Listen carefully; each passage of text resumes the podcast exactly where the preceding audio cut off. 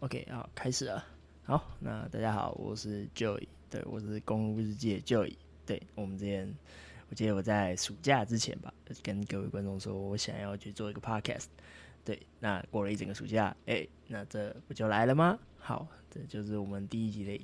试播集。那试播集呢，我主要会想要这集想要讨论的有关的主题就是关于 Giannis 他在休赛季讨论他是否要待在公路，以及那在世界杯结束过后呢，他也自己在 podcast 上面透露说，欸、他有飞往休斯顿与那个 Olajuwon 去做练习。那以及新赛季我对于字母哥的看法，然后大概简单的聊一下新赛季那公路能端出什么样的新菜。好，那第一个主题就是讨论，呃 ，Giannis 他在休赛季讨论说，呃，他未来是否续约的问题。对，那他在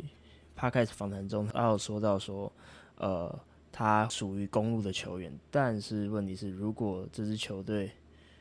如果有其他球队能让他拿到更多 N B A 总冠军的话，那他会考虑会离开公路队。那主要对于这样的事情，我的看法其实还蛮平淡的，因为总结一句就是，这就是小市场球队的悲哀。那我们只能接受这件事情，因为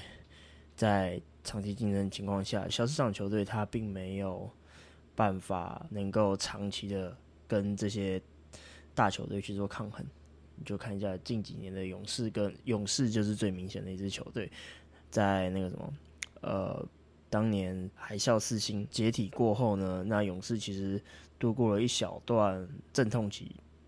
就是重建摆烂的时期。但你可以看到，属于大市场球队，他只要在一两年内，他就可以重建，抓到他重建的基石。那现在，尽管我在新赛季不太看好勇士，但他们仍然是一支季后赛劲旅。对，那这就是大市场球队他的优势。你不管，就是球队的战绩再怎么不好，你都还是有一定的竞争能力。那你你透过你的市场，你还是可以争取到一些愿意领低薪，然后想要打出身价的球员。近几年就是这一两个赛季最明显，就是今年湖人队的 Danny Schroeder， 以及上个赛季从公路就是前公路球员 Donte DiVincenzo。等等，都是为了呃争取更大的合约，然后选择跑到这些大市场球队去短暂打工。对，那所以这就是小市场球队跟大市场球队的差距。那近几年最明显的一个例子就是球星喊 trade me， 又或者是不管他有没有喊，但是球星离开母队这件这个案例，其实就是爵士队的 Donovan Mitchell。那这件事情其实就很明显啊，那爵士队其实在就是重建前，他们也几乎是西区前一前二的球队。那他们我记得好像还有到联盟龙头过。那你当季后赛只要有把柄被人家抓住之后，然后被好好针对，那其实爵士队的上限呃有限。那他在自由市场也很难，尽管是 你, 你想想看，尽管是就是联盟龙头的球队，但是他在自由市场的吸引力，其他球员宁愿去这些联盟排名大概至少前十名之内，但是都是有呃大市场能够吸引球员加盟。对，那他们大部分都还会想要去这些地方，而不会想要去这种小城市球队。那公路其实就是很好的例子，只不过我觉得这几年球队还蛮幸运，就是我们拿到的球员并的上限，其实比 Donovan Mitchell 还要高，就是 Giannis。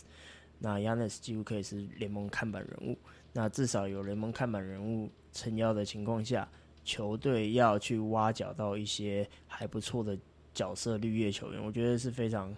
绰绰有余的。对啊，那近几年公路其实在战力方面都稳，都还算蛮稳固的。对，尤其去年，去年的阵容其实真的是非常豪华。如果如果如果有好好善加利用，去试着磨合出一些新的战术跟新的化学反应的话，我其实很看好这支公路队，但这都已经是过去式了。那再来就是那什么，呃，对于小市场球队来说，我相信 Giannis 这几年是这两三年在夺冠过后的两三年实力有确实打击到他的信心。想想看，前一年我们在受伤呃伤病过后的隔一年，因为 Khris Middleton 的伤势，然后让球队在季后赛其实是少了一名呃进攻发进攻发动机，那也少了一名场均大概可以快有十八、十九、二十分的一名全明星得分手。那面对到多点开花的塞尔提克，确实公鹿队能能能做的有限。那当年的 Giannis 也是在整个新赛季尝试了很多，就是他不擅长的翻身跳投，又或者是三分外线等等之类。你发现他的单打其实是有跟他的单打以及他的效率是有成正比的往一起往上升，而不是而不是无脑的在单打，然后效率低低落。对，那所以其实对于 Giannis 来说，那一年他确实已经尽了他所能，然后已经去把他不擅长的东西做自我提升。那很可惜，就是在硬体条件方面，那一年确实是呃不如当年的塞尔提克。那隔年就像诶，就是去年，今年今年季后赛了，那公路公路好不容易在侧翼方面，其实找来 Jae Crowder 跟 Joey等就是呃还不错的老将，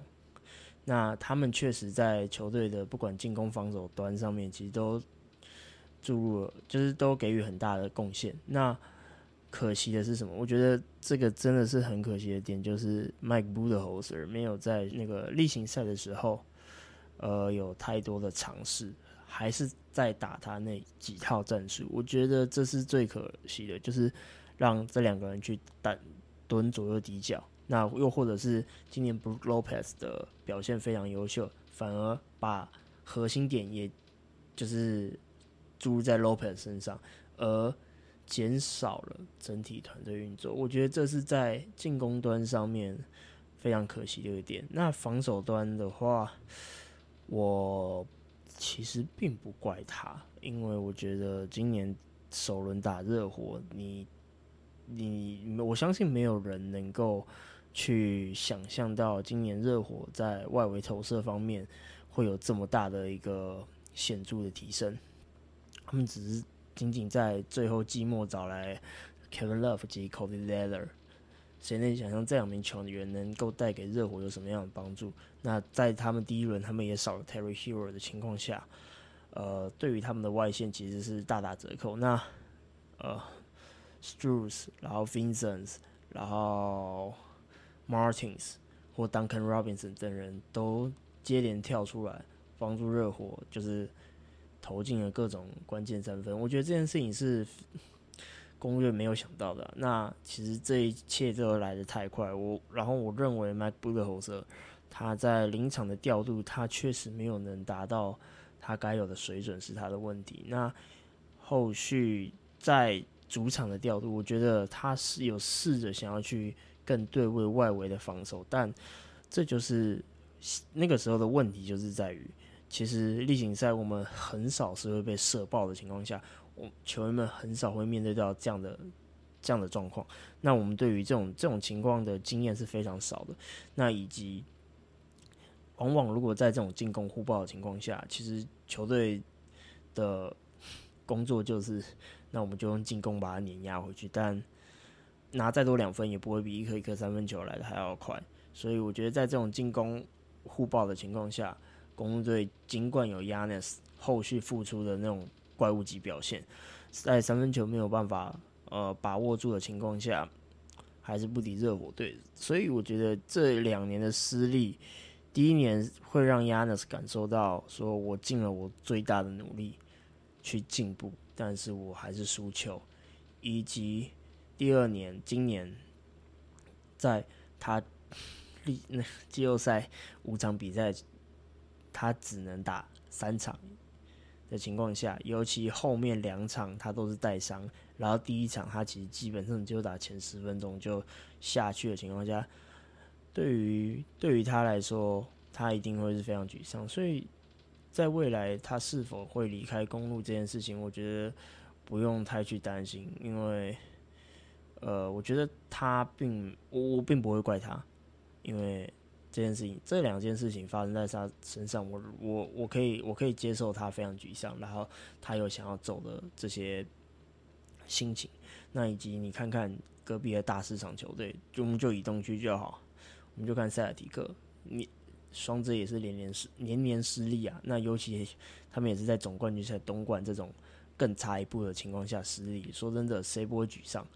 那失利的原因也都是那些你知道很典型的塞尔提克输球法。对，那在可是可是在这连连失利的情况下，那他们还是在每一年都可以继续提升他们球队的战力。我觉得这对于公鹿，我我相信啊。身为公鹿的球员或球迷，看的一定是 不, 不好受，因为我们要拼死拼活才能组出这一支呃球队去与全联盟抗衡。然后这这个时间点可能就这这三四年之类的吧。但这些大市场球队只要有本钱，他们每年都有这种机会。那这一定是相当不公平的。那所以Giannis是否会离开？我觉得我们就我们就慢慢等吧，因为我对新赛季的公路我还算是有一些把握的。我觉得至少东区前三应该还是没有问题的。对，那尤其这个赛季也有补强到一些、哦、球队很需要的就是射手 ，Michael Beasick 这个补强我还蛮喜欢的。那后续我觉得在新秀部分，我会期待一点 Aaron Jackson Junior那 Martin Boltron 我自己是抱持怀疑，我今年看他下联打的表现，呃，我不抱太大的期待。那撇除掉这些，那我我觉得只要新赛季至少球队能够稳在例行赛稳定一定的战绩，然后教练能够时不时的去看到，就是我们只要能够时不时看到教练有去摆出一些临场调度。跟 Mike Budenholzer 不一样的话，我觉得对于球迷来说，新赛季我就会给我就给予一个及格。对，那至于到季后赛呢，我觉得等到那个时候我们再来讨论。对，那再来就是有关于 Giannis 飞往休斯顿与 Olajuwon 练习的呃这件事情，我觉得当然是好事啊，当然是好事。他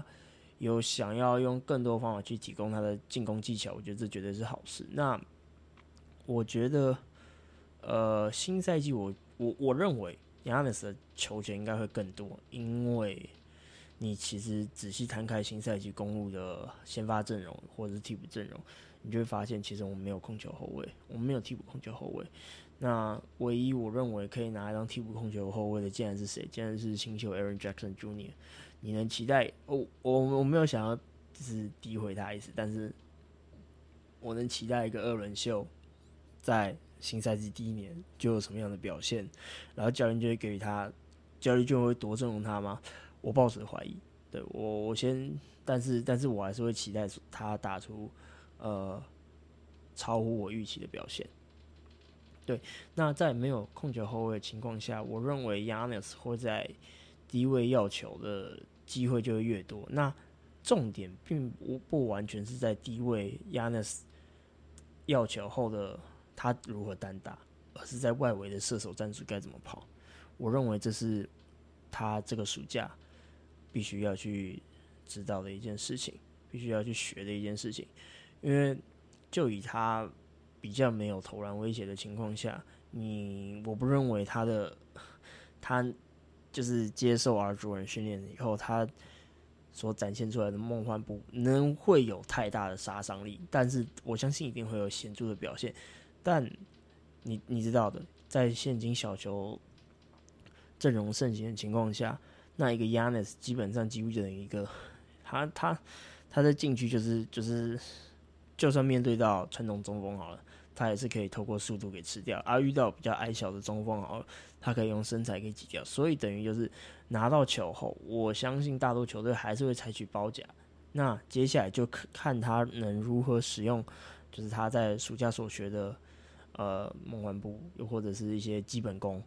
然后去突破对手，然后去吸引更多协防，创造更多外围空档。我觉得这会是他新赛季的首要目标。我认为，我不，我觉得，我觉得 Giannis 除非把投篮命中率给提升稳定以外，我觉得接下来他要做的事情就是如何如何让整个团队运作更顺畅，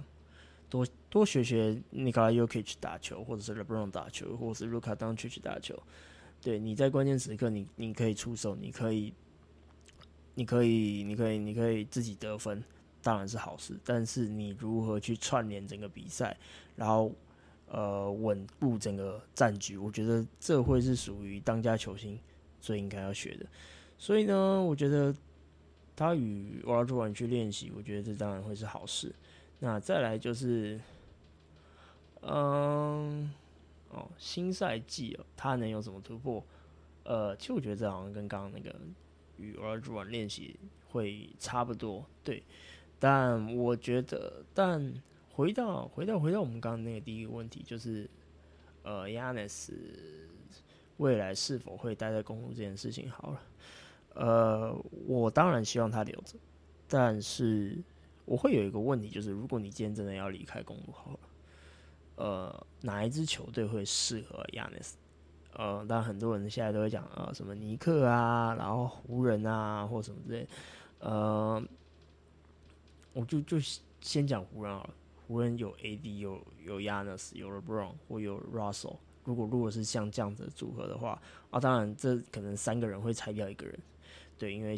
在薪资匹配的问题上，但我觉得这很卡进去、欸，就。如果如果如果他今天真的想要组出这种呃豪华阵容的话，那你要先想想看 Giannis 适不适合，又或者是你该如何围绕在他舰队。对，因为我觉得公鹿的舰队阵容、舰队理念，我觉得我还蛮喜欢的，因为这三个球星他们的专长都是不同的。那各自的专长可以刚好打到对方的弱点身上，对，就像亚美虽然没有没有没有太多的单打能力，但是问题是两名的外围单打手 Khris Middleton 或是 Jrue Holiday， 呃后呃前者 Middleton 至少他有外外线单打，然后自行投三分的能力，那 Jrue Holiday 在呃面对同等级的后卫的话，他其实会有很很大的身材优势，所以基本上你空间是可以拉得非常开的。那在这空间拉开的情况下，其实给予 Giannis 蛮多禁区空的，就是禁区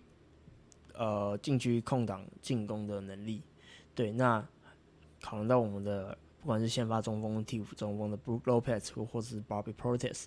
对，那这两个人说真的都都也一定，前者今年的表现非常好，那。在外围投射方面，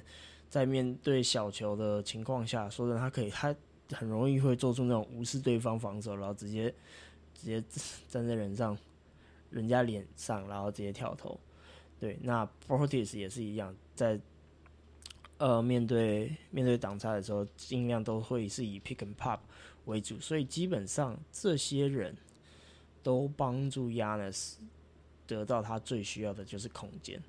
那你说有哪一队？那你说其他球队有做到这些吗？呃，我我当然我对我对尼克或者是湖人这两队可能没有到很熟，但嗯，光想想看 ，Anthony Davis 他，你把他最有力的禁区进攻给移到外线以后，那再配上 Giannis 这个不太会投三分的呃锋线球员，说真的，我觉得那会有一点点折扣打折。没有办法发挥出他最大的效益，那所以今天他真的离开，是因为这些球队一定有很好的争冠机会，还是他其实厌倦小市场球队呢？我觉得这件事情是呃可以值得讨论的、啊。但回到就是跟第一题答案，就是跟之前答案一样，就是我们就慢慢等吧。因为我觉得我对于新赛季呃公路的表现，我还是有。抱持的一些期待，我觉得今年我们还是还是阵容方面还是还不错的，对。那最后一个问题就是新赛季公鹿能够端出什么样的新菜？换教练过后啊，那我对于公鹿队，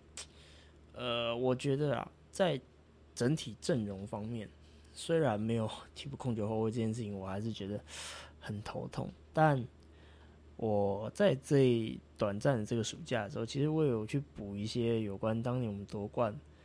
夺冠的时候的比赛。那我后来发现，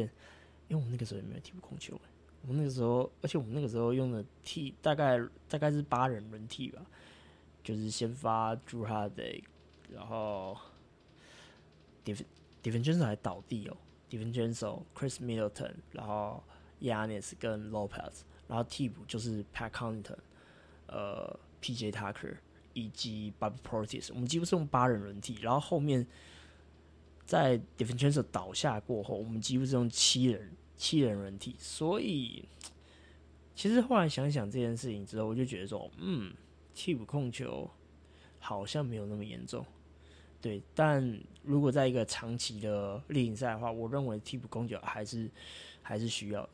那先撇除掉，先至少至少我觉得这个阵容是可以应付季后赛。那在例行赛的时候，我们就看总教练 Griffin 他能够端出什么样的菜。那基本上我觉得啦，球队的防守应该是会有进步的，因为我们虽然这个赛季少了少了一名高车一 Joe Ingles， 但我们大家都知道 Joe Ingles 的问题就是他的横移速度缓慢，所以其实在三分线外的防守其实是蛮吃亏的。那我们今年选应该是会去重用一些年轻球员，不管是 Martin Boltron 又或者是。呃，前面讲到 Aaron Jackson Junior、Chris Levinson 先不要，我觉得他还不够格。对，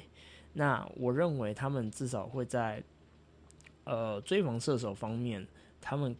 他们两个人可以去跟呃 Grayson Allen 及 Pat Cunningham 两人，其实是可以好好去教导这两位学弟的。对，那基本上在单防方面，我觉得啦，至少可能身材厚度不一定像。呃 Joingos 那样子，呃，那么比较厚一点，但是至少我觉得在第一步的对位上，两个人都有一点，都有呃不错的体能，可以去踩住对方第一步。那在整体单防方面，我认为是有进步的。在进攻端呢，我觉得球队有一个好处，就是在球权的分配上面。那嗯，虽然上个赛季如果在全员健康的情况下，先发三巨头是可以持球进攻的。那替补端至少还有一个 Joe Ingles， 嗯，球队至少都可以保持四名发动机的情况下，呃，当然是好事。但中锋方面 ，Brook Lopez 的表现突出，那我们是不是也该分配给他球权？是啊，那板凳第六人 Bobby Portis， 我们是不是也应该分给应该分配给他球权？也要啊。那这些人都有，这两个人，上述两个人都有单打能力的情况下，那其实球权是非常不够用的。那在今年走了一个 Joe Ingles 之后呢，那大多数的角色球员都会定位在 三 D 以及射手方面，虽然要考量到两名新秀三分到底投不投进是一个问题，但没有关系，这个我们等休赛季再讨论。那至少球队在整体绿叶化是更简单化，那我们可以将球权着重在更多呃我们的主力球员身上。那在这方面，我认为会是一个好事。对，那至少我们所需要磨合的东西没有再更多了。那基本上应该是那个磨合的速度会会比其他球队来得更快一点点。最后我们要讨论就是休赛季的时候啊，我们有。捡到雷霆所裁掉的新秀泰泰 Washington， 对，那我自己是觉得好了，虽然虽然球队在主要人体里面没有替补控球，但是至少在双向合约上面有找到一个替补控球，我觉得这是一个好事。那我自己当然希望了，拜托不要减少 Chris Levinson 上场的时间。如果你你要你一定要让新，如果总教练 Griffin 一定要给新秀打球的情。新秀上场机会的情况下，拜托减少 Chris Levinson， 多给 Ty Washington。对，那至少他能够稳定球队的战力，他能够他的功能非常重要，就是他要帮我们